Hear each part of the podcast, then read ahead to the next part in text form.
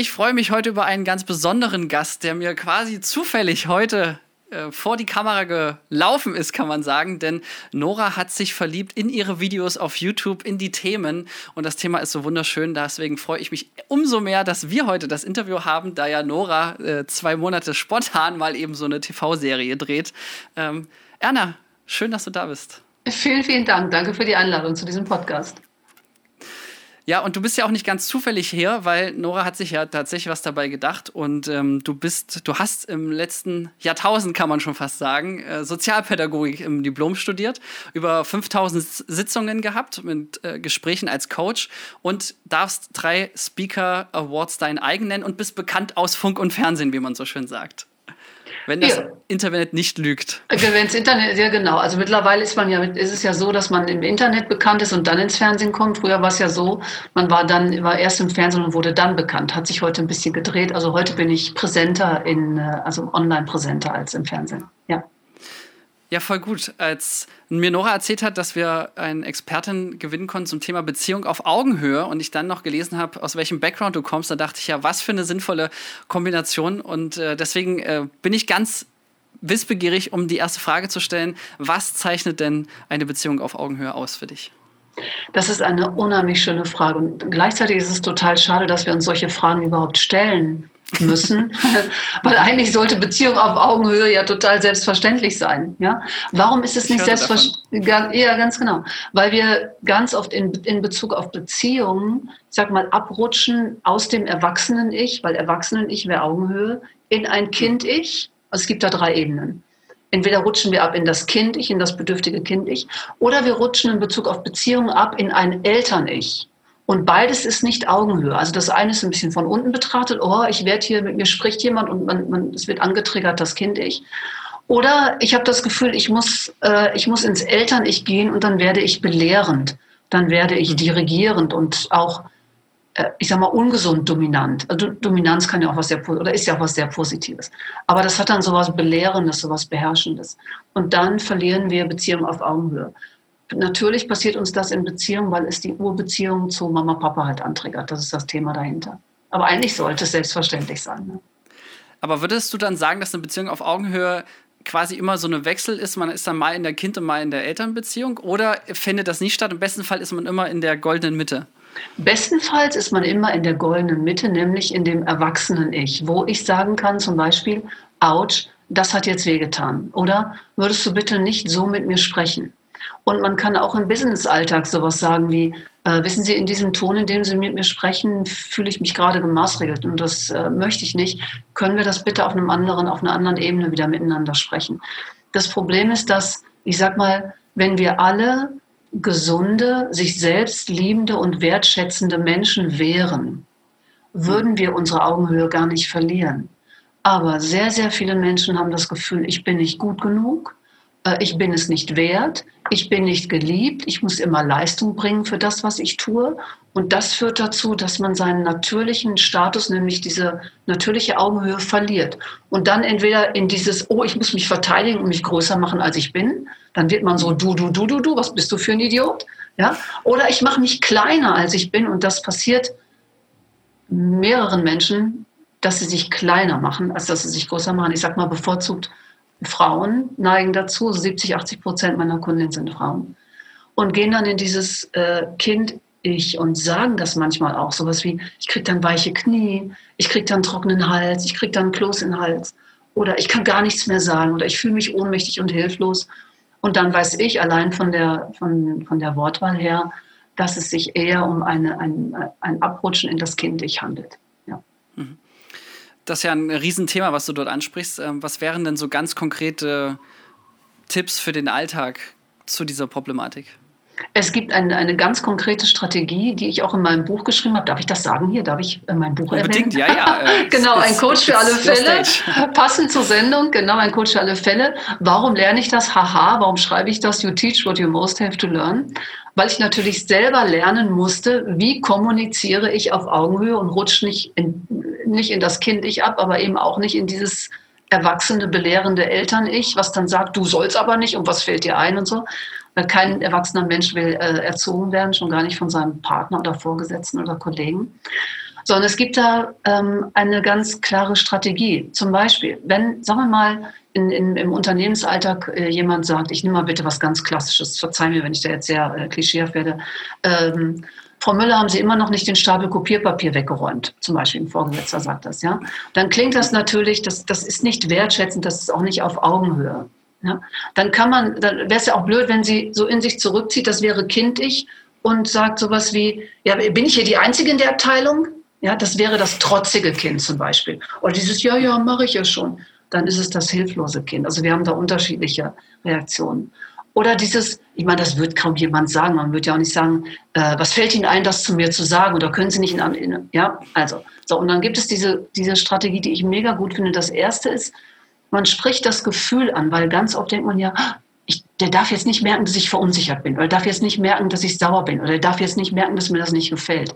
Im Gegenteil, man kann genau dieses Gefühl ansprechen und, zum Beispiel sagen, wissen Sie, wenn Sie das so zu mir sagen, dann fühle ich mich gerade, wie kann man sich da fühlen? Bevormundet oder sag mal, wie kann man sich da ja.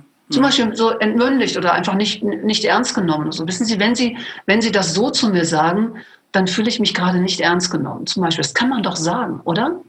Mhm. Achtung, nicht interpretieren, nicht nach dem Motto, ähm, ähm, kann das sein, dass Sie mich nicht mögen? Kann das sein, dass ich die Einzige bin in der Abteilung, mit der Sie so sprechen? Ja, dann sind wir in der, in der Interpretation. Interpret, interpretieren sollten wir den Interpreten überlassen, sondern ne, Sie sagen zu mir, können Sie das mal wegräumen und ich fühle mich dann äh, nicht ernst genommen oder ich, das hört sich so entmündigend an. Das kann man sagen. Ja? Und dann, dann kommt das eben, was, was das mit einem macht. Das fühlt sich für mich so entmündigend an, das fühlt sich für mich nicht gut an. Und jetzt kommt der Wunsch, den man sagt, ich möchte gerne, dass Sie das auf Augenhöhe mit, äh, zu mir sagen oder dass Sie das in einem wertschätzen oder in einem äh, anderen Ton zu mir sagen, dann mache ich das sehr gerne für Sie. Also man kann sowas auch sagen, grundsätzlich mache ich das gerne, aber könnten Sie mir das in einem anderen Ton sagen, sonst fühle ich mich so bevormundet zum Beispiel. Mhm. Wichtig ist eben keine Interpretation. Ja, und dann der Wunsch dahinter, ich wünsche mir, dass Sie das in den und dem Ton zu mir sagen. Und in der Partnerschaft natürlich genauso. Ja. Sonst wird, Achtung, äh, nämlich dieses Kind-Ich angetriggert. So, so hat meine Mutter immer mit mir gesprochen, oder mein Vater immer mit mir gesprochen. Ich will nicht, dass man sich so behandelt. Ja. Dann reagiert man in der Regel nicht in dem Erwachsenen-Ich und sagt, ich möchte gerne, dass Sie so mit mir sprechen, sondern was fällt Ihnen ein? Oder totaler Rückzug. Beides ist schlecht mhm. für die Kommunikation. Ein guter Hinweis. Werde ich beherzigen, wenn ich gleich wieder zu meinen Mitarbeitern gehe. Ja, sehr gut, sehr gut. Wobei wir haben keinen Kopierer mehr. Tatsächlich habe ich erfolgreich abgeschafft. Ja, sehr gut. Aber aber das Beispiel ist tatsächlich sehr schön, ähm, wobei da für mich gleich die nächste Frage aufkommt, weil ich hatte das mal mit einem Kundengespräch, äh, wo ich gemerkt habe, der hat sich wenig mit uns informiert und hat uns so behandelt wie so die letzten oder so die ersten Newcomer, die quasi seit gestern Filme machen und äh, war ein kleiner Kunde, fühlte sich aber sehr groß und ähm, war jetzt eine Kommune und im Vergleich dazu machen wir viel für DAX-Unternehmen. Und da ist es aber genauso die Krux, also ich habe, ich erlebe das selten, aber ich habe es vor, vor kurzem erst im Alltag erlebt, hatte dann aber den Eindruck, wenn ich jetzt deinen Tipp beherzigen würde und sagen, ja, ich würde gerne, dass Sie mit mir anders sprechen, also nur weil man nach Respekt ähm, einfordert, ähm, stärkt das eigentlich unbedingt die Situation, beziehungsweise ähm, offenbart das auch so dieses sozial, äh, den sozialen Tiefstatus, den man dort in dieser Konversation gerade unfreiwillig erreicht hat. Macht es das nicht manchmal sogar noch schlimmer oder wie natürlich könnte man das oh, dann rüberbringen? Ich bin dir so dankbar, dass du diese Frage stellst, weil wenn ich solche, Dankeschön, wenn ich solche Tipps gebe, ja, dann bitte ist das ein Ausschnitt für eine Situation. Natürlich sprichst du mit Vorgesetzten anders als mit Kunden. Mit Kunden anders als mit deinen Kindern oder Partnern. Danke, dass du diese Frage stellst. Mir ist auch schon mal gesagt von Frau Hülz, äh, äh, wie ist das eigentlich? Sie empfehlen Leuten, ihren Job zu kündigen. Sie, äh, sind sie sich überhaupt der Folgen bewusst, was das bedeutet? Wenn ich in einem Live-Call gefragt werde, eine Frau sagt, sie ist seit Monaten krank und wird von ihrem Chef nur runtergeputzt und hat seit Jahren keine Wertschätzung. Und ich sage, nimm die Beine in die Hand und geh. Ja? dann, dann gehe ich natürlich Dass der davon. Was ich gut findet, verstehe ich. ja, natürlich. Dann gehe ich natürlich davon aus, jemand schaltet auch seinen gesunden Menschenverstand dabei ein und, mhm. und, und wägt das so ein bisschen ab. So, das heißt, ich, ich finde das, das Beispiel genial, weil, was du nicht vergessen darfst, ein Kunde, der deine Größe nicht sieht oder eure Größe, der kratzt natürlich auch ein bisschen am Ego. Mhm. Ja, das heißt, du bist wahrscheinlich schon so ein bisschen in so einer komischen Stimmung wie, was fällt diesem Typen eigentlich ein, dass der nicht erkennt, was ich für eine Größe bin? Ja? Wieso, wieso kommt er nicht eigentlich dankend auf Knien und ist froh, dass ich mir überhaupt Zeit nehme, diese Stunde mit ihm zu sprechen? Also ich sage ja, jetzt nicht, dass... gar nicht gehen, aber, aber, aber ich würde sagen, genau das Gegenteil zu machen, ist dann tatsächlich etwas unangenehmes. Hast du, so hast du total recht. Ich will damit auch nicht sagen, dass du es tust, aber wir dürfen auch nicht verkennen, dass es diesen Anteil auch in jedem gibt, dass wir auch alle so, so ein mhm. bisschen so ein Ego haben. So, und jetzt müsstest du noch mal die, die Frage konkret äh, stellen, die du hast. Die habe ich ein bisschen aus den Augen verloren. Entschuldigung. Also äh, alles gut. In dem Moment, ähm, also das Gespräch war sozusagen das Gegenteil von wertschätzend und wirklich sehr von oben herab. Also ich weiß gar nicht, ob es dem Alter geschuldet war. Ja, ich denke eher, das war so eine Mischung aus Erwartungshaltung und ähm, wahrscheinlich auch eigenes Ego. Also so klass klassischer Fall des mittleren Managements, ja, so nach unten treten, nach oben ziehen. Ich glaube, so äh, könnte man das vielleicht einordnen, so aus der Ferne.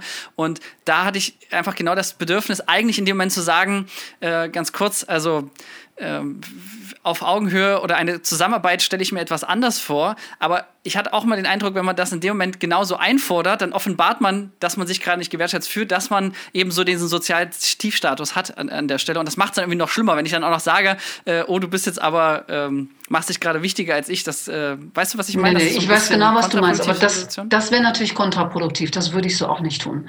Also wenn äh, bei solchen Kunden, die würde ich immer freundlich verabschieden mit irgendeinem, ich gebe ihm mal einen Link zu jemandem oder ich gebe ihm mal einen Kontakt zu jemandem. Derjenige muss auch gar nicht wissen, dass er dir auf den Schlips getreten aufgetreten hat. Das ist ja das Schöne, du darfst ja deine Kunden wählen. Und mhm. da würde ich mit so einer Strategie auch nicht, äh, nicht vorangehen. Das Beispiel ist aber insofern gut. Würdest du ins Kind-Ich abrutschen, würdest du sowas sagen wie, ähm, äh, da würdest du anfangen, dich zu verteidigen und sagen, was fällt Ihnen denn eigentlich ein und so, was glauben Sie denn, wer Sie mhm. sind, so in diesem Tonfall. Ja, würdest du ins Eltern-Ich gehen, dann würdest du herablassend sagen, vom Ton her, was glauben Sie eigentlich, wer Sie hier sind. Und dieses mhm. auf Augenhöhe zu sagen, na, ich glaube, dass Ihre Vorstellung, das, was wir leisten können und wollen, gehen einfach zu weit auseinander. Und dann gibst du mhm. ihm ein freundliches Buch in die Hand, ein, empfiehlst eine, eine freundliche Agentur. Da würde ich mich einfach so wenig wie möglich aufhalten. Aber merkst du, wie unterschiedlich das ist? Natürlich, mit wem du es zu tun hast. Wichtig ist nur, nicht in den Niedrigstatus, wie du das schon sagst, in dieses Kindliche, in dieses Bedürftige, bitte hab mich lieb und erkenn doch, wie gut ich bin, aber auch eben nicht in dieses Eltern-Ich äh, im Sinne von, was glaubst du, wusste eigentlich, wer ich bin. So. Mhm. Und dieses, dieses zu sagen, ähm, äh, also ich würde da einem Kunden auch nicht sagen, ich fühle mich da nicht gewertschätzt. Überhaupt nicht. Also da sind Beziehungen immer anders. Aber zu sagen, ihre Vorstellung und das, was wir leisten können und wollen, passt da einfach nicht zusammen. Und dann eine nette Empfehlung abgeben. Ja, also super schöner Tipp. Also ich habe es mit äh, Humor versucht äh, zu kaschieren. Also dann ging es auch darum, dass sie sagten, ja, wir ähm, sie können dann auch unser Logo auf die Website nehmen und das war wie gesagt von so einer kleinen Kommune. Und daraufhin habe ich dann gesagt, ja gut, äh, müssen wir noch überlegen, ob wir jetzt äh, BMW oder Daimler äh, Logo von unserer Website dafür austauschen, ähm, um quasi zu sagen, ja, nett können wir machen, aber über einen Gag quasi schon äh, kommunizieren. Ähm, das wird wohl nicht stattfinden, weil es da würdige Alternativen gibt. Ähm, ja, das war so ein, ein, ein, ein Mittel. Aber es hat eben nur bedingt funktioniert, weil man offensichtlich da an der Stelle sehr statusorientiert war und mm, ja, das Ego, glaube ich, eine große Rolle war. Ähm, von daher ist auch schön zu hören, dass man das nicht so ernst und interpretieren soll, wie du es ja gerade sagst. Humor ist Jetzt, immer gut. Humor ist mega. Mit Humor kannst du, ähm, kannst du ganz viel erreichen. Vor allen Dingen meistens lachen beide, in der Regel, wenn es ein guter Humor ist. Ja? Oder zumindest bringst du ihn zum Grübeln. Meine Devise ist daher, oder ist mittlerweile wirklich, ich halte mich einfach nicht mehr mit Menschen auf, auch nicht mit Kunden, wo ich das Gefühl habe, dass sie nicht wertschätzen, was ich ihnen bieten kann. Hm. Das ist natürlich auch eine Frage von Erfahrung. Also das hätte ich mir, als ich ein paar Jahre im Business war, sicherlich auch nicht äh, erlaubt. Aber diese Haltung, und das ist gar nicht überheblich gemeint, sondern einfach eher, äh, das, das gilt in jeder Beziehung. Ich weiß, wer ich bin und ich weiß, was ich dir zu geben habe und ich schaue, ob wir da zusammenkommen. Nicht im Sinne von Niedrigstatus, aber auch nicht drüber, sondern dieses Wissen und Wertschätzen, wer man ist. Und darum ist meines Erachtens ein gesundes und natürliches Selbstwertgefühl, Selbstliebe, Selbstwertschätzung für mich die hm. Basis für Kommunikation auf Augenhöhe. Weil die, die das nicht tun, dann merke ich sofort, bin natürlich auch Profi und sehe, ja, derjenige überschätzt sich entweder oder er unterschätzt sich. Ja? Mhm. Und jemand, der auch mal sagen kann, oh, da, da ist mir was nicht gelungen. Und das sage ich, gebe durchaus auch Fehler zu. Und das merke ich bei dir auch, du hast ja auch Humor dabei. Das, ist eben, das kann man nur, wenn man grundsätzlich sagt, ich bin nicht perfekt, aber ich bin gut genug. Für dich reicht's. Ja. Ja. Erna, jetzt äh, meine Frage mit, also meine Lieblingsfrage, auf die ich mich schon gefreut habe. Wie ist das mit Beziehung auf Augenhöhe im Privatleben? Ist ähm, gerade bei mir ein aktuelles Thema sozusagen. Man lernt neue Menschen kennen und dann tastet man ja auch so ab und man stellt dann fest, okay, in gewissen Themen ist man auf Augenhöhe, in gewissen Themen nicht. Also ich bringe jetzt mal ein Beispiel, ja, zum Beispiel so dieses berufliche Passion haben, so, damit kann ich dienen und es fällt mir zum Beispiel auch immer so ein bisschen schwer, da jemanden in der Hinsicht auf Augenhöhe zu finden, sucht das aber dann gerne auch auf anderen Bereichen, weil ähm, ja, das sozusagen, man sucht ja auch keinen Fan, sondern wirklich eben eine, eine Partnerin auf Augenhöhe. Was für Tipps hast du fürs Privatleben im, im klassischen äh, Liebesbeziehung? Also das ist natürlich eine super geile Frage, weil es gibt keinen Ort, wo es wichtiger ist, eine Beziehung auf Augenhöhe zu führen, als jetzt zum Beispiel in Bezug auf Partnerschaft. Ich weiß nicht, ob ich deine Frage richtig verstanden habe. In Bezug auf ähm, das, was man beruflich macht, da bin ich ein ganz, ganz großer Fan von Masterminds, von Treffen mit Gleichgesinnten. Das ist für mich genauso wichtig, denke ich, wie für jeden anderen, gerade wenn man hier in dieser Branche unterwegs ist. Mhm. Ähm, in Bezug auf Partnerschaften, da wird nirgendwo so sehr das Kind-Ich angetriggert und das Eltern-Ich wie in Partnerschaften, weil wir in diesen Partnerschaften immer mit diesem Thema äh, Mama, Papa, Kind, mit diesem Dreieck konfrontiert werden.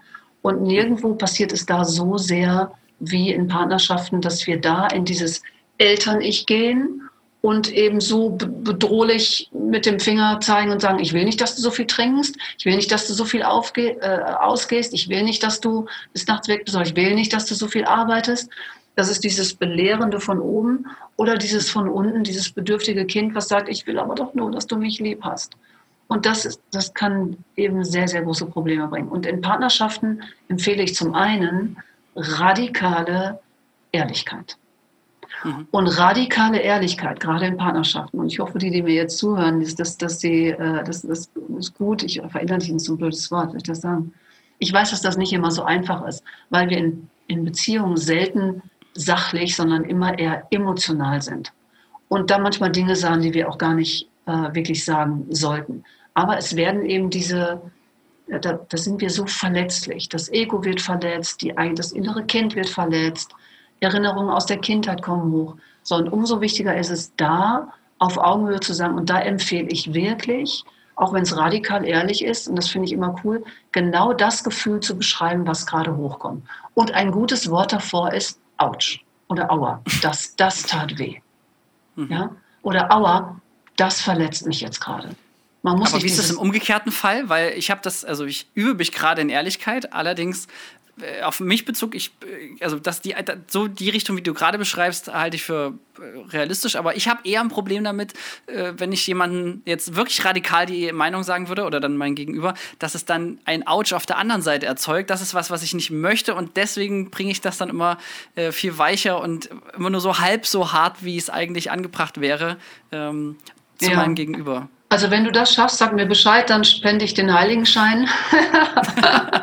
ich glaube, das müssen wir in Kauf nehmen. Ich glaube nicht, dass wir durch die Welt gehen können und uns an, vornehmen, natürlich niemand will den anderen verletzen. Weil gerade in der ja, Partnerschaft nicht. Aber, ja, natürlich. Ja. Aber es ist immer noch die Frage, ähm, wie du das sagst. Also sag mal ein Beispiel. Was, was würdest du denn sagen, wo du denkst, oh, das, äh, das könnte verletzend sein? Sag mal, mhm. was, was fällt dir da? Ähm, ich weiß nicht, jetzt zum Beispiel Dating, man lernt jemanden kennen, ähm, findet die Person sehr gut, ähm, würde mit der auch eine gute Zeit verbringen, aber es gibt da so ein paar Ausschusskriterien für eine Beziehung zum Beispiel, ja. Und die Frage kommt irgendwann auf oder die stellt sich. So, dann könnte man jetzt sagen, ja, nee, äh, das wird nicht stattfinden. Mhm. Äh, wäre jetzt ehrlich, ja. Ähm, aber wenn man das so sagt, ist es natürlich jegliche, also dann schafft man da Verletzungen, die man, für die man gar nicht verantwortlich sein möchte. Das genau. ist jetzt ein sehr hartes und krasses Beispiel, aber ich habe extra mal eins gesucht. Ja, so krass ist es. Das ist ein wunderbares Beispiel. Schau, du, und du hast die Lösung im Grunde schon gesagt. Du bist immer nur ja, du bist immer nur verantwortlich für das, was du sagst, aber du bist nicht verantwortlich für das, wie es bei dem anderen ankommt. Mhm. Weil angenommen, die, die, der, der Mensch an der anderen Seite hat ein gesundes Selbstwertgefühl, dann wird er sagen, boah, Gott sei Dank sagt er mir die Wahrheit und man kann es ja auch nett verpacken, zum Beispiel zu sagen, weißt du, du bist ein wunderbarer Mensch, man kann auch ein Kompliment dabei reinpacken, musst du aber nicht. Und du kannst dann aber sagen, aber ähm, ich habe von meiner zukünftigen Partnerin ein anderes Bild. Und ich bin ganz sicher, du wirst jemand Wunderbaren finden, so zum Beispiel. Das kann man so sagen. So, wenn du jetzt auf der anderen Seite aber jemanden hast, die vielleicht ihr Leben lang gesagt gekriegt hat, dass sie nicht gut genug ist oder sich eher minderwertig fühlt, bei der kommt das natürlich ganz anders an, als eine, äh, ein Mensch, der ein gesundes Selbstwertgefühl hat. Und darauf hast du keinen Einfluss. Ich gehe nicht davon aus, dass du in so ein Gespräch gehst und denkst, wer wirklich jetzt eine rein? Ja? Also das heißt, es gibt Menschen, die sind so verdorben, aber die wenigsten und äh, ich kenne auch Gott sei Dank kaum jemanden. Aber ich gehe davon aus, dass du niemanden verletzen willst und dann sagst du mit uns beiden. Aber genau das ist ja das Problem. Ja, man will es nicht, aber. Ja, aber das ist eine Illusion.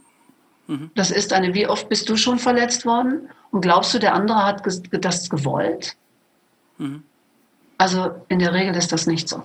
Es ist eine Illusion zu glauben, dass wir durch das, was wir sagen, tun und handeln, andere nicht verletzen. Ich habe ja einen sehr großen YouTube-Kanal mit sehr vielen Sendungen und da sind Menschen bei, die mir schreiben, wie können Sie das sagen, dass man so mit seiner Mutter umgeht? Ich fühle mich total angegriffen. Andere sagen, ich, vielen, vielen Dank für dieses, äh, für dieses Video, das hilft mir total.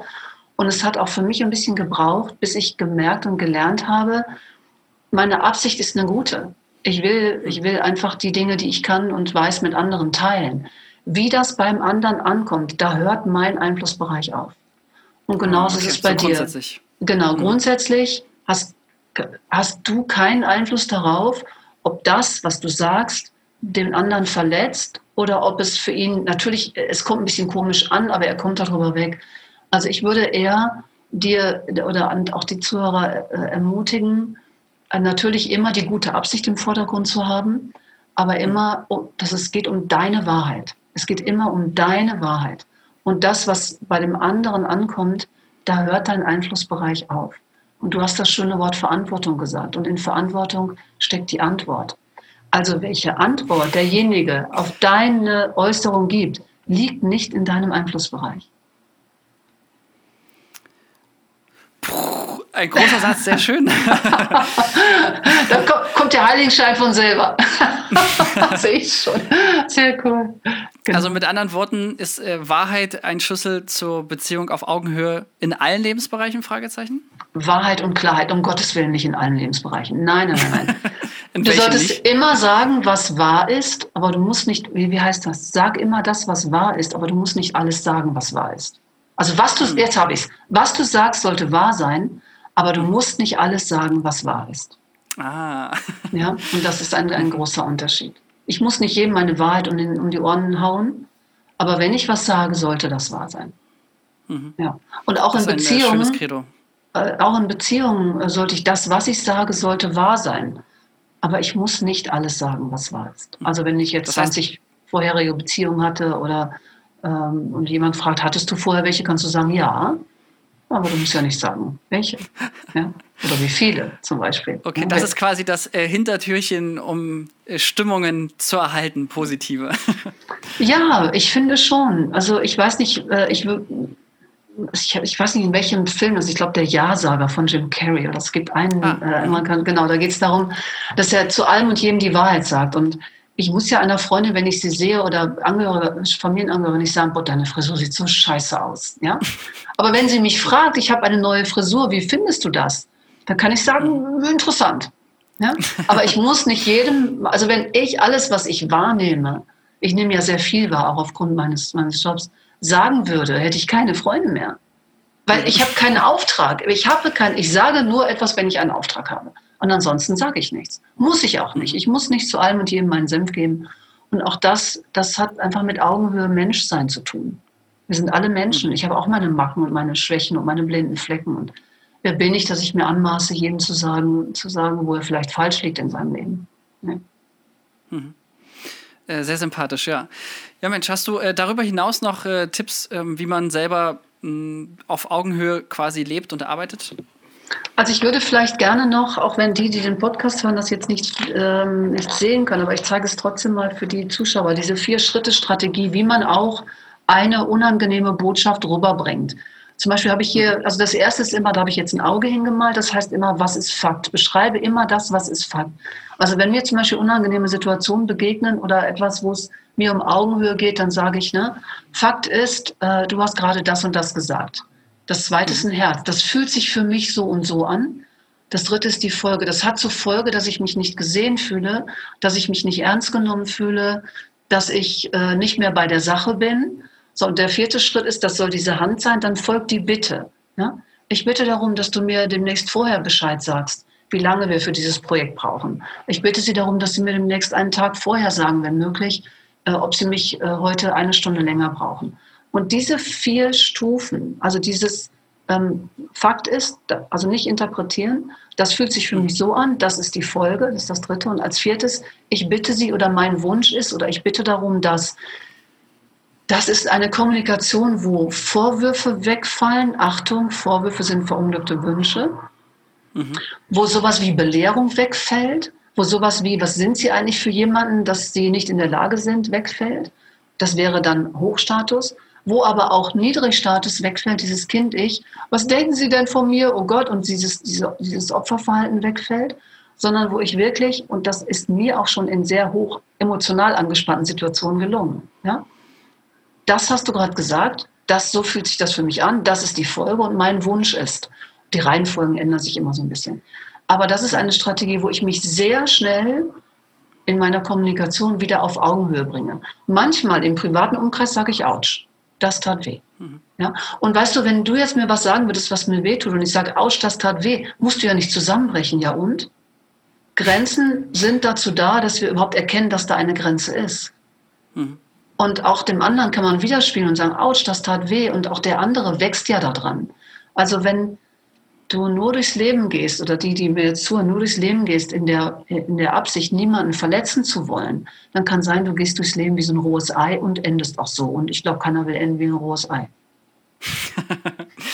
Ja, was für ein äh, schönes Schlusswort. Und ich nehme auch mit, dass, ähm, weil du hast das rhetorisch jetzt schon öfter benutzt, dieses äh, Ouch, das tut weh, ist ähm, überhaupt es zu verbalisieren, hilft ja, glaube ich, auch dem Gegenüber extrem. Denn also es klingt so, so, salopp, aber wenn die Mitarbeiter das immer sagen würden, wenn ich an so eine Grenze komme, dann würde ich sie auch sehen, erkennen und könnte darauf ähm, optimiert äh, kommunizieren zukünftig. Aber das Problem entsteht ja meistens, wenn was schief läuft, das dann auch über Wochen oder Monate und gar nicht erst verbalisiert wird oder dann erst bei Mitarbeitergesprächen im halben Jahr später, äh, wo man aber schon viel unfreiwillig äh, offensichtlich da getriggert hat.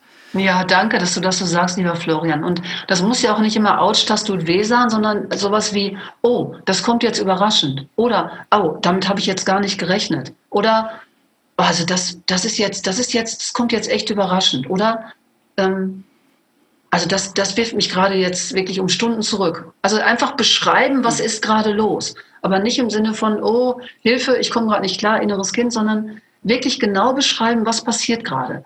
Und da möchte ich denjenigen der äh, sehen, der sagt, es ist mir egal. Ja, ja und? Oder, oder wenn, wenn derjenige, wenn, wenn mir jemand gegenüber sagt, Autsch, das tut weh, dann möchte ich denjenigen sehen, der sagt, ja, und dann haue ich noch eins drauf.